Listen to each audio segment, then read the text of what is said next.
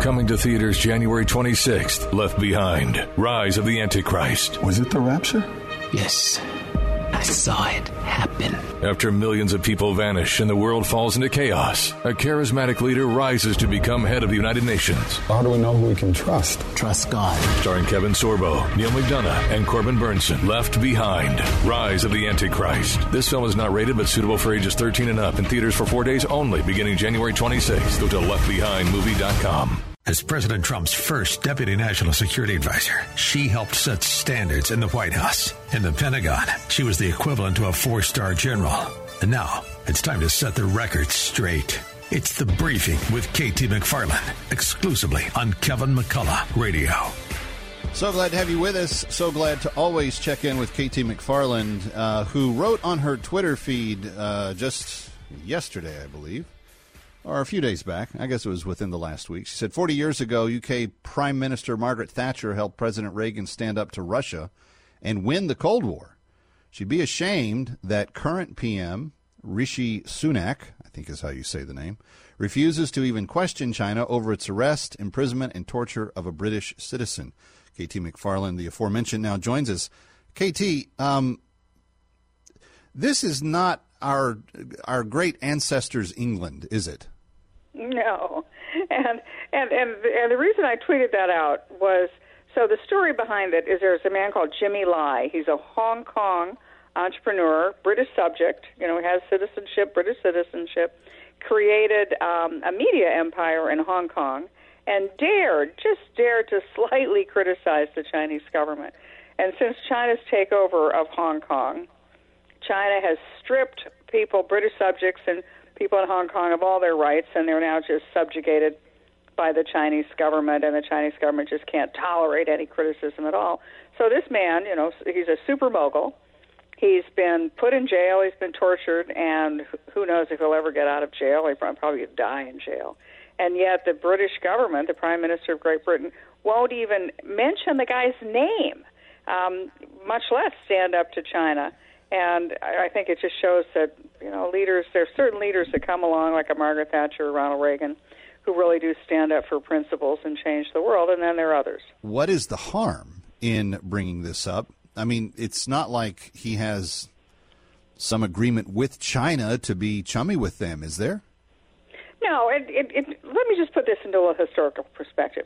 In the Reagan administration, the Russian Soviet Union had put dissidents in not in jail, but sent them to Siberia, hard forced labor. Right. So every time President Reagan met with a Soviet leader, Russian leader, he always brought the topic up. So did Margaret Thatcher. What are you going to do about those dissidents that you have unfairly jailed in Siberia and putting into forced labor camps? And the Soviet leader would, you know, mumble something but move on to the next. The point being, you put your marker down at the beginning and you say, "This is what we believe in. This is what we stand for," and we are going to just ham- put it in your face every single time we have a conversation with you.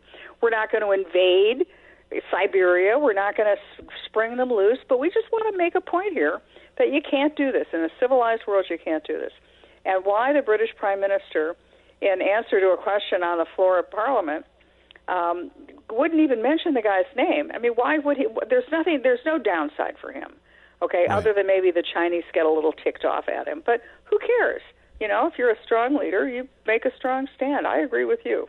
I agree with Margaret Thatcher, and I agree with Ronald Reagan. It seems to me that when you are um, burdened with with true leadership, that there is a cost that comes with not always having things be easy. And it seems to me that the the path of least resistance, particularly in America right now, is where uh, a lot of the West has its head at. Uh, KT, these times are crying out for a strong leader.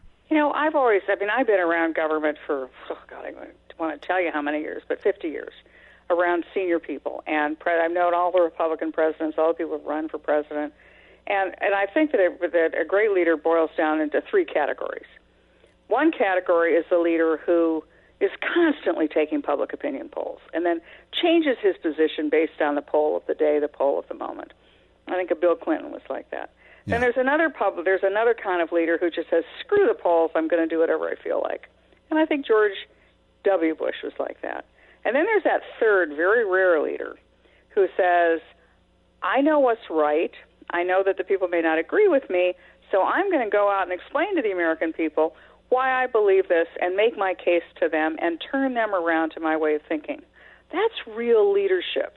And that's what Ronald Reagan did. If you go back and look at his speeches, some of which I had the honor of writing, he, Reagan would make the case to the American people. He believed firmly in democracy, and that if you made a clear and consistent case to the American people of why you chose this path, why this was the right thing to do, why the other path was the wrong thing to do, the American people could come to the right conclusions themselves. And then when you would have lasting change as a result of that, then that's when you start making a real difference. That's when you start having generational changes, not just oh the popular opinion thing of the day and the issue of the moment, or as George W. Bush I think just went on and did what he wanted to do, and kind of you know history be damned. So I'm looking for that third kind of leader. I don't see one on the horizon right now. I don't see any in you know certainly not one in the White House. But I do believe that there are a number of governors, Republican governors, all of whom are making that kind of a case to their constituents. And that's the kind of president I would like to see elected next. Great leadership extends way past our own borders, no? Well, it has a profound effect on the world. And and if you look, all right, so World War II, that was the British Prime Minister Winston Churchill and Franklin Roosevelt. The two of them changed the world. Then you had Margaret Thatcher and Ronald Reagan working together. The two of them changed the world. You have an American president working with Japanese leaders. That changes Asia yes, the American president is the one everybody turns to, not only because we're the richest and biggest and have the most powerful military, but because of that sort of moral authority that the United States has. You know, if you look at, at sort of world history, um, the United States has a rare and unique position right now in the world today. I mean, China, biggest population, they're an authoritarian country, but they don't have any allies. Other countries may fear them. Other countries may do homage to them but they don't have any allies. The United States, on the other hand, has allies, allies in Europe, allies in Asia. We may not always get along with each other, and we may have raucous differences. We may argue with the Germans about you need to put more into your defense budget to share, shoulder more of the burden of NATO, or you should you should contribute more towards the defense of Ukraine. So we may argue over a lot of things, but at the end of the day, free market democracies are the strongest, most powerful force in the world. Yeah. And that's why the United States can lead, not in the way that Joe Biden talks about leading, where we're just going to spend a whole lot of money on everybody and then buy our friends, not in the way other countries have tried to lead just by, you know, the, the example that I would bring to mind is the Soviet Union keeping the Soviet, um, the member states intact, you know, the Eastern Europeans and the Caucasus countries under under its thumb. But real leadership where they're equal out. They get an equal share of the conversation. We bring them around to our way of thinking because it's the right argument. You know, I don't think any leader has should ever regret doing the right thing. Yeah, no, that's well said.